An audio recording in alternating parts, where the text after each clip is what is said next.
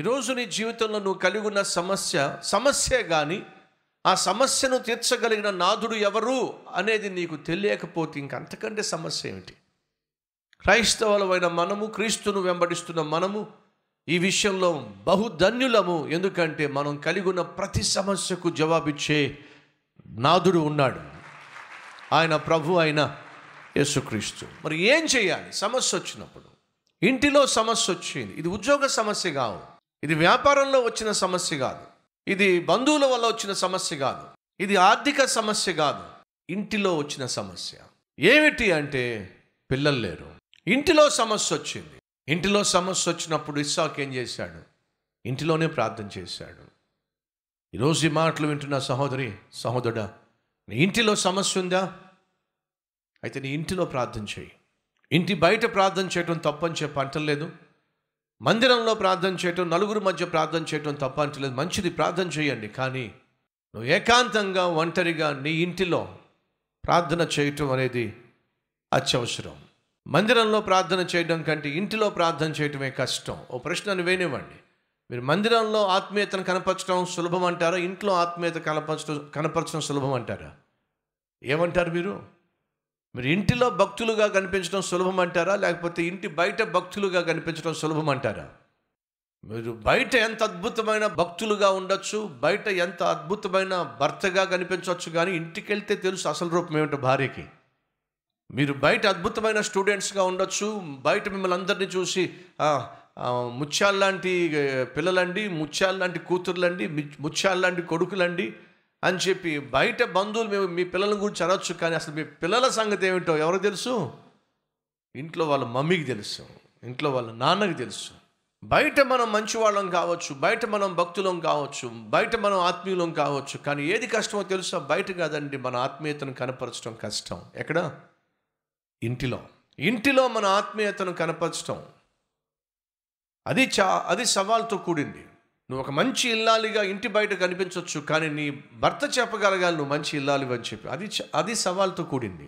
నువ్వు మంచి భర్తగా బయట వారికి కనిపించవచ్చు కానీ ఇంటిలో నీవు మంచి భర్త అని చెప్పి నీ భార్య చెప్పడం అది సవాల్తో కూడింది. సో ఇంటిలో ఆత్మీయత అనేది బహు విలువైంది. ఇంటిలో ఆత్మీయత కనపరచటము అనేది అసలైన ఆత్మీయత.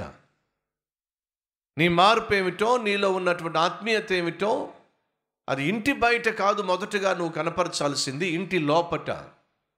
నువ్వు భక్తుడు అని నువ్వు ఆత్మీయుడు అని లోకస్తులు కాదు చెప్పాల్సింది మొదటిగా నీ ఇంటి వాళ్ళు చెప్పాలి. ఎస్ మా నాన్న చాలా మంచి ఆత్మీయుడు. మా మమ్మీ చాలా మంచి ఆత్మీయురాలు. నా భర్త చాలా మంచి ఆత్మీయుడు. నా భార్య చాలా మంచి ఆత్మీయురాలు. అని చెప్పి ఇంట్లో వాళ్ళు చెప్పాలి. ఇంటిలో మన భక్తిని కనపరచడం అనేది గొప్ప సవాల్తో కూడింది. ఈరోజు ఈ మాటలు వింటున్న సహోదరి సహోదరుడా నీ ఇంటిలో సాక్ష్యం ఏంటి? ఇస్సాకు తన ఇంటిలో సమస్య వచ్చినప్పుడు ఇంటిలోనే ప్రార్థన చేశాడు. ఆ జ్ఞానులు యేసుక్రీస్తుని చూడడానికి బెత్తలహేముకు వచ్చినప్పుడు బైబిల్ సెలవిస్తుంది వారు ఇంటిలోనికి ప్రవేశించి అమ్మ చదివిస్తారండి. మతేసు వార్త రెండవ అధ్యాయం పదకొండవ వచనం వారు ఆ నక్షత్రమును చూచి అత్యానంద భరితులై ఇంటిలోనికి వచ్చి తల్లి అయిన మరియను ఆ శిశువును చూచి సాగిలపడి ఆయనను పూజించి. ఎక్కడ యేసుక్రీస్తు పూజించబడ్డాడు? మందిరంలోనా? చెప్పండి ఎక్కడ పూజించబడ్డాడో? ఇంటిలో పూజించబడ్డాడు. ఎక్కడ వాళ్ళు సాగిలపడ్డారు ఏసయ్యకు? మందిరంలోనా? జ్ఞానులు ఎక్కడ సాగిలపడ్డారు? ఇంటిలో సాగిలపడ్డారు. నువ్వు జ్ఞానం కలిగిన ఆత్మీయుడు అయితే నీ ఇంటిలో సాగిలపడతావు ఇంటిలో మోకరిస్తావు ఇంటిలో ప్రభువును పూజిస్తావు సేవిస్తావు ఇంటిలో నరకాన్ని సృష్టించేసి ఇంటిలో నీ భార్యను ఇబ్బంది పెట్టేసి ఇంటిలో నీ భర్తకు నరకం చూపించేసి ఇల్లంతా కూడా ఊడబెరికేసి పందిరేసేసి మందిరానికి వచ్చి తోత్రం తోత్రం తోత్రం తోత్రం అంటే బాగుంటుంది అంటారండి మందిరానికి వచ్చేసి ఎక్కడ లేని భక్తి చూపించేసి ఓ ఉంటే అది ఎంతవరకు ఆత్మీయత ఒకసారి చెప్పండి. జ్ఞానులు ఆ ఇంటిలోనికి వచ్చి సాగిలపడి యేసుక్రీస్తును పూజించారు. ఇంటిలో దేవుణ్ణి పూజించేవాళ్ళు కావాలి. ఇంటిలో ఉన్నప్పుడే దేవుణ్ణి ఆరాధించే వాళ్ళు కావాలి. ఇస్సాకు ఇంటిలో సమస్య వచ్చింది. ఇంట్లోనే ప్రార్థన చేశాడు. ఈరోజు ఎంతమంది భర్తలు ఇంటిలో ప్రార్థన చేసేవారిగా ఉన్నారు. ఎంతమంది భార్యలు ఇంటిలో ప్రార్థన చేసేవారిగా ఉన్నారు.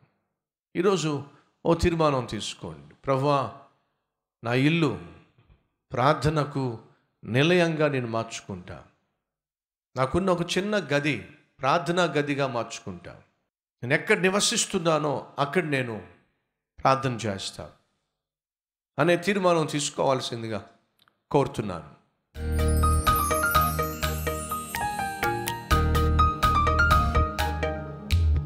పరిశుద్ధుడు అయిన తండ్రి. ఇంటిలో ప్రార్థన చేశాడు. ఇస్సాకు ఆ ప్రార్థన ఆలకించిన నీవు అద్భుతమైన జవాబునిచ్చావు. యాకోబులో నుండే యూదా పుట్టాడు. యూదా గోత్రములో నుండే దావీదు జన్మించాడు. దావీదు వంశములో నుండే లోకరక్షకుడైన ప్రభు అయిన యేసుక్రీస్తు జన్మించాడు. అయ్యా ఇస్సాకు ప్రార్థన ఎంత శ్రేష్టమైన జవాబును తీసుకొచ్చిందో. ప్రార్థనే శ్రేష్టమైన జవాబులు తీసుకొస్తుంది. అలా ప్రార్థన చేసే కృపను ప్రార్థన చేసే మనస్సును ప్రార్థించే హృదయాన్ని నీ బిడ్డలందరికీ దయచేయమని ఏసునామం పేరట వేడుకుంటున్నాం తండ్రి. అమెన్